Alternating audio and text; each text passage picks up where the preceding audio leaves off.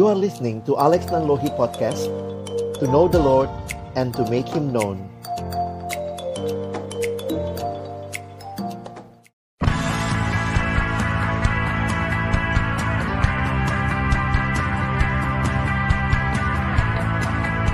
Shalom, selamat malam Bapak Ibu Saudara yang dikasihi dalam Tuhan Yesus Kristus. Malam hari ini tema yang akan kita pikirkan bersama adalah pelayanan yang digerakkan oleh visi. Menjadi pertanyaan menarik bagi kita di dalam hidup ini, apa sih yang menggerakkan kita? Baik keseharian kita, termasuk bagi kita yang mungkin juga terlibat di dalam pelayanan, atau kita yang mungkin memiliki pelayanan di dalam kehidupan gereja, berjemaat, ataupun di lingkungan kita. Perenungan firman Tuhan malam hari ini sama-sama kita akan lihat di dalam Injil Markus pasal yang pertama. Kita akan membaca ayat yang ke-35 sampai dengan ayat yang ke-39.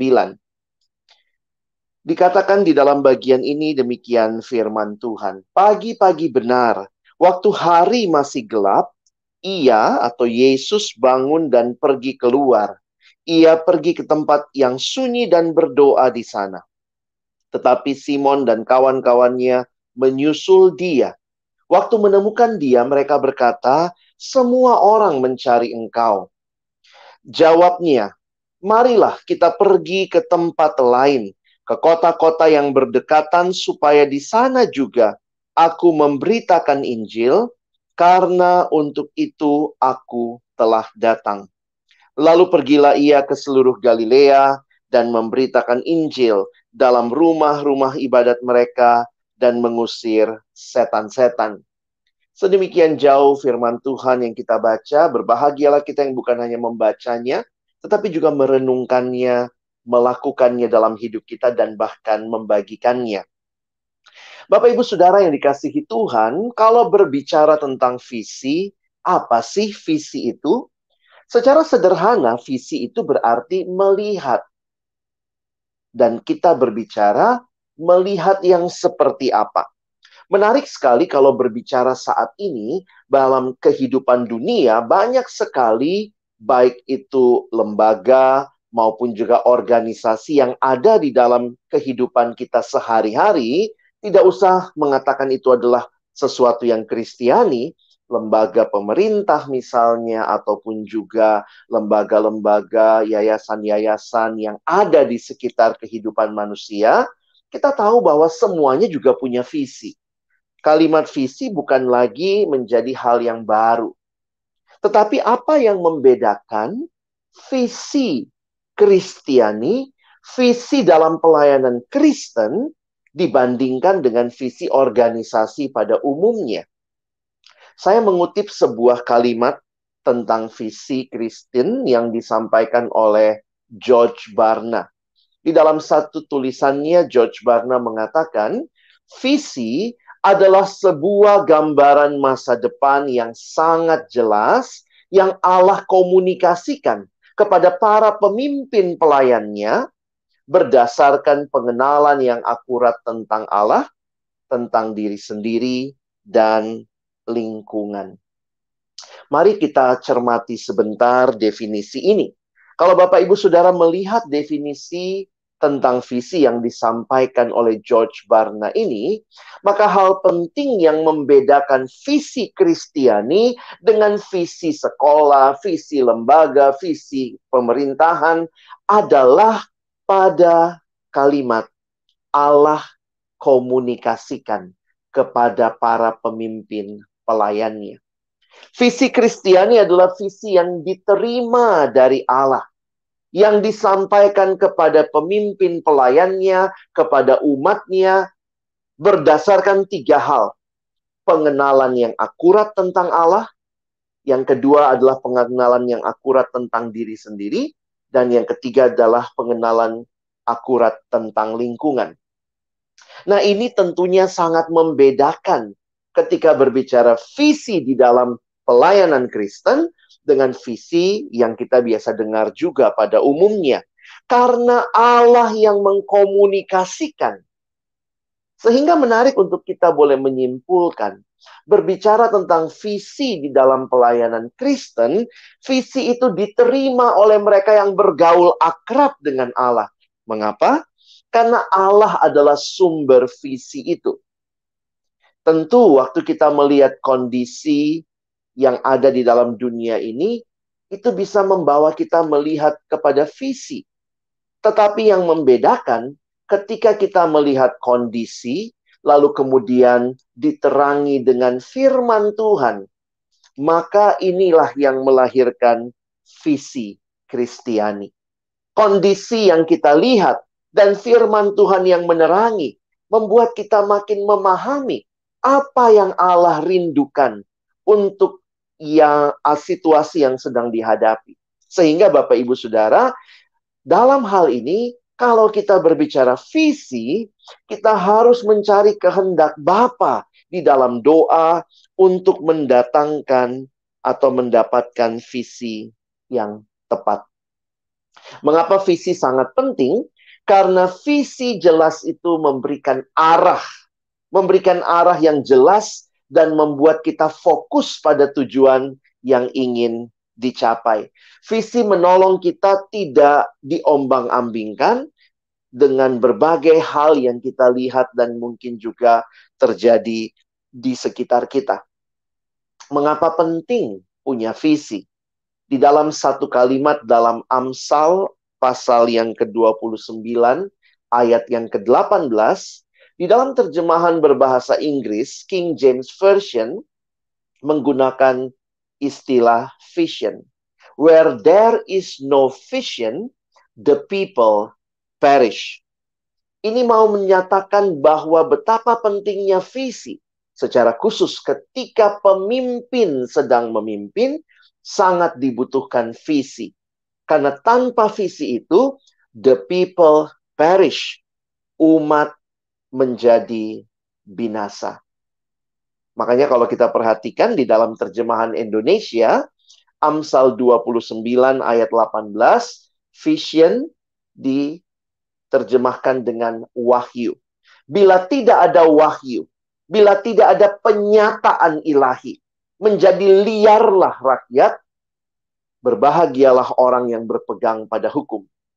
Di dalam terjemahan Alkitab Bahasa Indonesia Sehari-hari, BIS, dituliskan bangsa yang tidak mendapat bimbingan dari Tuhan. Saya senang dengan kalimat ini karena apa itu visi, apa itu wahyu, apa itu penyataan Allah dinyatakan itu adalah bimbingan yang asalnya dari Tuhan.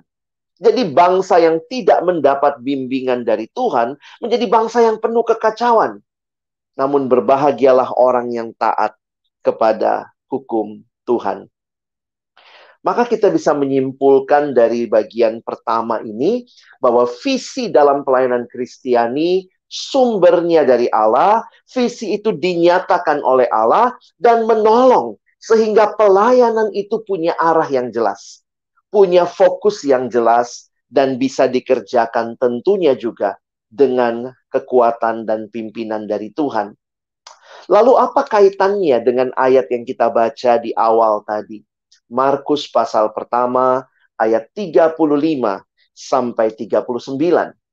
Bagian ini memberikan sebuah contoh nyata tentang bagaimana Tuhan Yesus mengambil waktu untuk berdoa dan mencari kehendak Bapaknya serta fokus pada visi Tuhan selama hidupnya di dalam dunia ini. Mari perhatikan ayat-ayat yang kita baca tadi. Pagi-pagi benar waktu hari masih gelap. Kalau Bapak Ibu memperhatikan kegiatan Yesus di hari sebelumnya, itu adalah hari Sabat. Kita membaca dalam Markus 1 dalam bagian yang sebelumnya, Yesus begitu sibuk melayani, lalu kemudian setelah hari Sabat selesai, dibawalah orang-orang yang sakit kepadanya dan dikatakan semua orang berkumpul di rumah mertua Petrus pada waktu itu dan kita bisa membayangkan betapa sibuknya Yesus di hari Sabat sebelumnya. Tapi ketika kita membaca ayat 35, pagi-pagi benar waktu hari masih gelap, ia bangun dan pergi keluar. Jadi meskipun di hari sebelumnya Yesus begitu sibuk dalam pelayanannya, namun kita bisa melihat bagaimana Markus menggambarkan Tuhan Yesus bangun pagi-pagi sekali, pergi ke tempat yang sunyi untuk berdoa. Dan nampaknya dia pergi ke tempat yang murid-muridnya sudah tahu. Ini yang menjadi kebiasaan sang guru. Bapak Ibu perhatikan ayat 36, karena itulah Simon dan kawan-kawannya menyusul dia Nampaknya ini sebuah kebiasaan yang Yesus miliki. Setelah berdoa dikatakan murid-muridnya mencari dia dan mereka menemukannya. Dan mereka mengatakan semua orang mencari Yesus. Saya membayangkan malam sebelumnya mungkin begitu banyak orang yang mengantri untuk disembuhkan. Mungkin juga malam hari itu murid-murid menyuruh orang-orang pulanglah. Besok lagi ya, besok lagi ya. Tetapi besok harinya Ketika juga mulai banyak orang yang kembali mencari dia, Yesus mencari Allah di dalam persekutuan pribadinya dengan Bapa. Dia pergi ke tempat yang sunyi dan berdoa di sana. Dan apa yang terjadi kemudian kalau kita perhatikan Yesus tidak tergoda untuk memenuhi kebutuhan fisik atau permintaan orang banyak. Tetapi kalimat yang dikatakan, marilah kita pergi ke tempat lain, ke kota-kota yang berdekatan supaya di sana juga aku memberitakan Injil. Karena untuk itu aku telah datang. Yesus fokus pada visi Tuhan untuk mengabarkan kabar baik tentang kerajaan Allah. Bapak Ibu Saudara yang dikasihi Tuhan, tentu kebutuhan itu begitu banyak. Tetapi Yesus fokus kepada visi bahwa dia datang bukan untuk menyembuhkan saja, tetapi yang terutama untuk memberitakan Injil kerajaan Allah. Karena itulah Yesus mengajak murid-muridnya untuk ayo pergi ke kota yang lain. Di sana juga dia harus memberitakan Injil. Dan Bapak Ibu perhatikan ayat yang ke-39 kita bisa melihat keberhasilan fokus Yesus pada visinya. Di mana akhirnya dia berkeliling ke seluruh Galilea, mengabarkan kabar baik, dan menyembuhkan orang sakit. Melalui perikop ini, saya memberi judul, inilah pelayanan yang digerakkan oleh visi.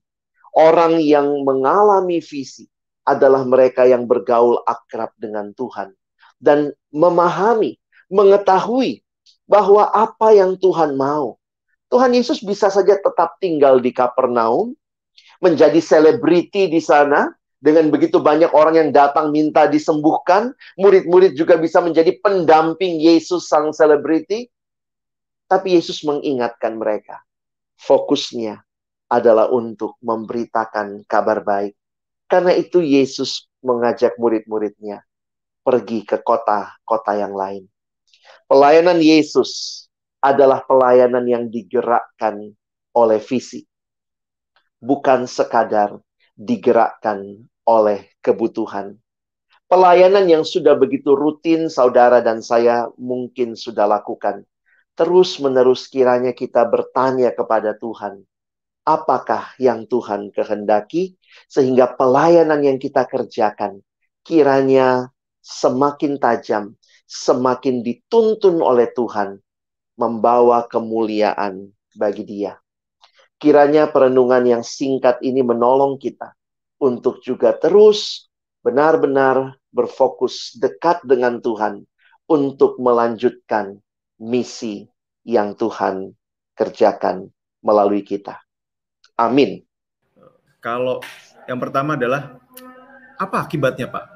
Misalnya gitu ya iya. akibat secara pribadi kalau kita itu tidak memiliki visi mungkin buat teman-teman yang masih remaja atau mm. pemuda atau yang kayaknya belum berpikir atau belum tahu tentang oh ternyata hidup itu harus juga pakai visi gitu nah itu mm. apa pak akibatnya tetapi juga yang kedua sekalian saja bagaimana secara pribadi kita itu bisa mm. punya visi yang berasal daripada Tuhan pak Mungkin Pak Alex bisa iya. kasih tips-tips sederhana buat kita semua nih.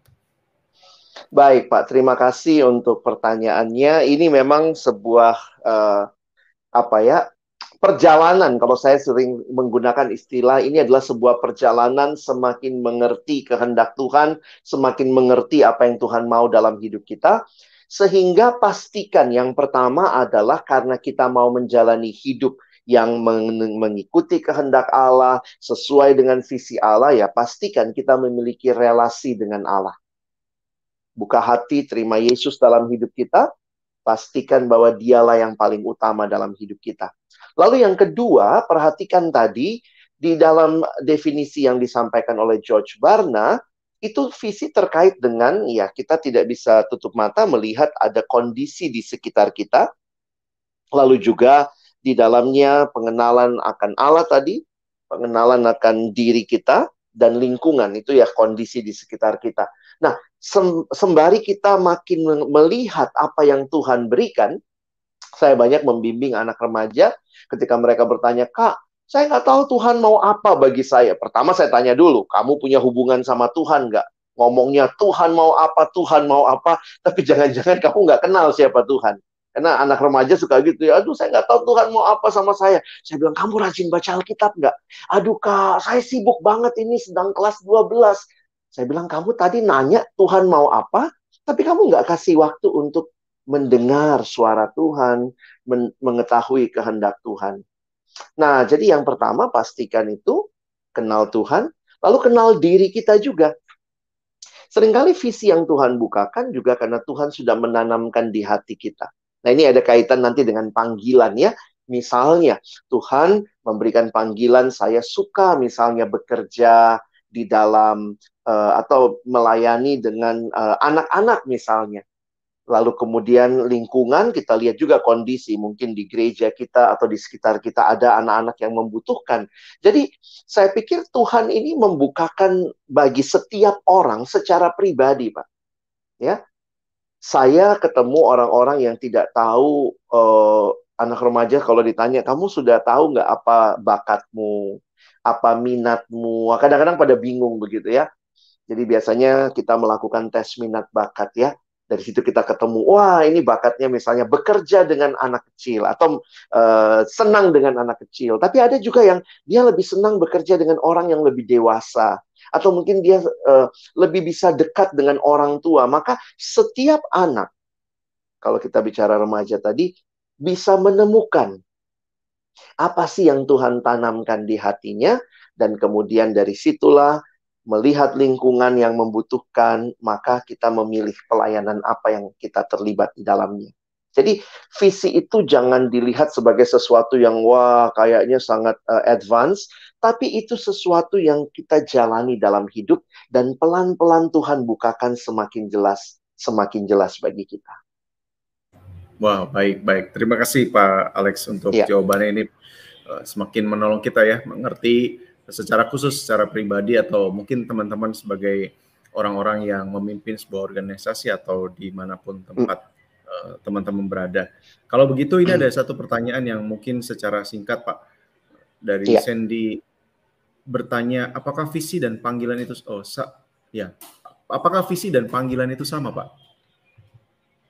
Secara khusus kita bisa lihat uh, visi itu lebih luas kalau saya uh, kalau kita membuat pelatihan, biasanya kita melihat visi itu lebih luas, panggilan itu biasanya lebih spesifik, tapi itu tidak terlepas satu sama lain. Jadi ketika Tuhan misalnya membukakan visi, lalu kemudian kita juga karena uh, sudah makin jelas ketika panggilan itu mungkin sudah makin jelas yang kita lakukan. Saya ingat ketika dengan sahabat-sahabat kami berdoa, memikirkan bagaimana misalnya melayani kebutuhan uh, waktu itu yang Tuhan bukakan tentang anak jalanan misalnya. Bagaimana melayani anak jalanan. Jadi visi yang didapatkan adalah menolong kaum marginal dan lebih khusus lagi kepada anak jalanan. Nah, tentu marginal ada orang tuanya, ada lansianya, tapi yang di, di, dibukakan Tuhan kondisi yang ada di paling dekat yang waktu itu dilihat adalah anak. Maka kemudian ya, visi itu adalah untuk melayani atau memberitakan Injil kepada mereka yang marginal. Nah, lalu kemudian bentuknya lebih jelas lagi, panggilannya adalah misalnya lebih khusus apa yang mau dilakukan dengan anak jalanan itu. mengangkat taraf hidup mereka, menolong mereka, mengadvokasi misalnya untuk mereka tidak punya akte kelahiran dan seterusnya. Jadi ketika berbicara panggilan, saya pikir nanti sudah masuk lebih spesifik termasuk kepada tugas apa yang diberikan kepada kita. Tapi ya tentu panggilan ya berasal dari visi yang Tuhan bukakan. Nah, ini semua orang perlu bergumul nih ya. Uh, Tuhan bukakan apa buat kita dan bagaimana kita menjadi orang-orang yang digerakkan oleh visi. Nah, ini juga menolong. Kalau ternyata memang visi awalnya Tuhan berikan adalah bagi anak-anak. Tapi di, di dalam perjalanan, kalau kita bertanya lagi, siapa tahu Tuhan bukakan lebih luas. Sekarang bukan cuma anak-anak, tetapi juga bagi ibu-ibunya. Karena biasanya anak sama ibu satu paket ya, Pak. Nah, tapi kita perlu terus bertanya supaya jangan akhirnya ada banyak organisasi Kristen berantem juga gara-gara apa? Karena lihat kebutuhan, kayaknya butuh juga lansianya dilayani. Kayaknya butuh juga. Nah, kalau hanya sekadar kebutuhan, hati-hati kita tidak tajam nanti di dalam pelayanan. Nah, ini yang saya pikir perlu sama-sama kita doakan dan gumulkan bagi pelayanan kita. Wah, baik-baik. Terima kasih Pak Alex. Ini ini ada satu pertanyaan terakhir Boleh? Pak malam hari ini kan tadi Bapak juga sampaikan bahwa sering kali visi itu di, diberikan oleh Tuhan kepada seorang pemimpin misalnya dalam konteks Betul. gereja atau organisasi Kristen begitu ya Pak. Hmm. Nah, nah it, kalau dari pengalaman Pak Alex misalnya bagaimana Pak? Ini kan mungkin ada orang-orang yang uh, visinya itu misalnya di seorang pemimpin tapi agak susah untuk diejawantakan atau diterjemahkan hmm. kepada kepada pengikut atau kepada umat misalnya atau kepada orang-orang dalam organisasi. Nah, eh, bagaimana Pak untuk menghindari sesuatu yang oh ini kan visi Bapak, ini bukan visi kami misalnya gitu. Nah, iya. Sering terjadi Pak seperti itu ya. Nah, saya belajar dari apa yang Alkitab sampaikan ketika Rasul Paulus, dia yang pertama dibukakan oleh Tuhan di kisah Rasul 16 waktu dia katakan uh, ada orang Makedonia yang Paulus lihat dalam mimpi atau dalam penglihatan malam itu yang berkata menyeberanglah kemari dan tolonglah kami. Jadi kalau kita boleh melihat ya yang menerima visi itu Paulus pada awalnya. Tetapi yang menarik adalah eh, kisah Rasul 16 ayat 10 di dalam bagian itu dikatakan setelah kami uh, setelah uh, kami memutuskan atau mereka menyimpulkan bahwa mereka harus pergi ke Makedonia. Mengapa demikian? Saya sangat yakin Paulus sharing visi itu. Jadi pemimpin harus sharing visi kepada orang-orang yang uh, lain. Dan kalau memang itu visi yang dari Tuhan, nah kita mesti ingat, kalau saya punya relasi dengan Tuhan misalnya, Pak Febi punya relasi dengan Tuhan. Jadi meskipun Pak Febi yang terima visi, tapi karena saya juga punya relasi dengan Tuhan, waktu saya dengar visi yang Pak Febi sampaikan, saya juga dalam relasi dengan Tuhan akan mendapatkan peneguhan. Nah, itu bagian bagaimana pemimpin pertama harus sharing. Lalu yang kedua, yang berikutnya, yang tadi ya, masalah mengejawantahkan. Saya pikir di dalam pelayanan kita seperti tubuh yang bekerja sebagai sebuah kesatuan. Seringkali yang terima visi belum tentu juga dia orang yang sanggup melakukan atau mengejawantahkan, sehingga harus melibatkan orang lain. Ada yang otak, ada yang tangan, ada yang kaki. Saya pikir di dalam pelayanan Kristen pun kita harus sadar bagian kita masing-masing. Karena itu sharingkan visi, temukan lebih banyak orang dan akhirnya kemudian pelayanan itu berjalan sehingga pada akhirnya bukan kemuliaan sang pemimpin yang akhirnya jadi utama. Wah, terima kasih ini Pak Gembala ini. Kalau nggak ada Pak Gembala, kita nggak ada seperti ini. Memang mungkin Gembala yang dapat visi, tapi pada akhirnya semua kita bekerja sama sebagai tubuh Kristus dan karena itu Tuhan yang harus dimuliakan. Saya pikir itu yang harus kita ingat. Baik, baik. Terima kasih sekali Pak Alex. Ha, malam ini sangat lengkap buat kita semua. Kalau gitu, kalau ada terakhir closing statement dari Pak Alex, saya persilakan dan iya. menolong kita untuk menutup dalam doa Pak. Iya, Bapak Ibu Saudara yang dikasihi Tuhan, Allah masih terus menyatakan visinya bagi kita dalam dunia milik Allah yang begitu banyak hal yang bisa kita kerjakan melalui gereja ataupun di luar gereja. Tapi kiranya kita menjadi orang-orang yang dekat dengan Tuhan, terus menangkap visi Tuhan sehingga apa yang Tuhan percayakan Bapak, Ibu, Saudara, dan saya kita benar-benar digerakkan oleh visi yang dari Tuhan. Kiranya ini boleh menolong kita. Mari kita berdoa. Bapa di dalam surga, terima kasih banyak malam hari ini kami boleh sama-sama belajar, kami boleh melihat apa yang menjadi rencangan Tuhan yang indah di dalam dunia ini.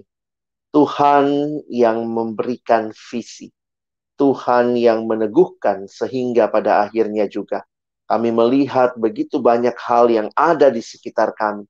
Semuanya Tuhan yang menggerakkan. Karena itu kami terus berdoa kiranya ketika kami memahami akan visi yang Tuhan berikan. Kami pun boleh dibawa untuk mengerjakan visi itu bersama-sama dalam tim yang Tuhan berikan. Yang sama-sama menangkap visi yang sama mengerjakan itu bagi kemuliaan Tuhan. Sekali lagi terima kasih untuk apa yang kami terima malam hari ini. Mungkin ini adalah bagian pengantar untuk kami memikirkan lebih lanjut, memikirkan lebih dalam, termasuk juga mengevaluasi pelayanan-pelayanan kami. Apakah kami benar-benar digerakkan oleh visi? Dan kami rindu boleh meniru Yesus, punya relasi yang dekat dan setia sampai akhir mengerjakan visi Allah. Kami bersyukur. Terima kasih untuk Bara Digital Ministry yang terus Tuhan pakai. Biarlah melalui pelayanan ini banyak orang yang mengenal Tuhan lebih dalam. Hidup bertumbuh di dalam Tuhan. Dan juga boleh memperkenalkan Tuhan kepada banyak orang. Kami bersyukur menutup siaran ini dalam nama Yesus kami berdoa. Amin. Amin. Sekali lagi terima kasih untuk Pak Alex untuk berkat malam hari ini dan terima kasih buat rekan-rekan yang sudah bergabung dengan kami. Saya Feby Timotus bersama dengan Pendeta Alex dan juga kerabat yang melayani di balik layar. Kami undur diri. Sampai jumpa besok malam. Tuhan berkati kita semua. Amin.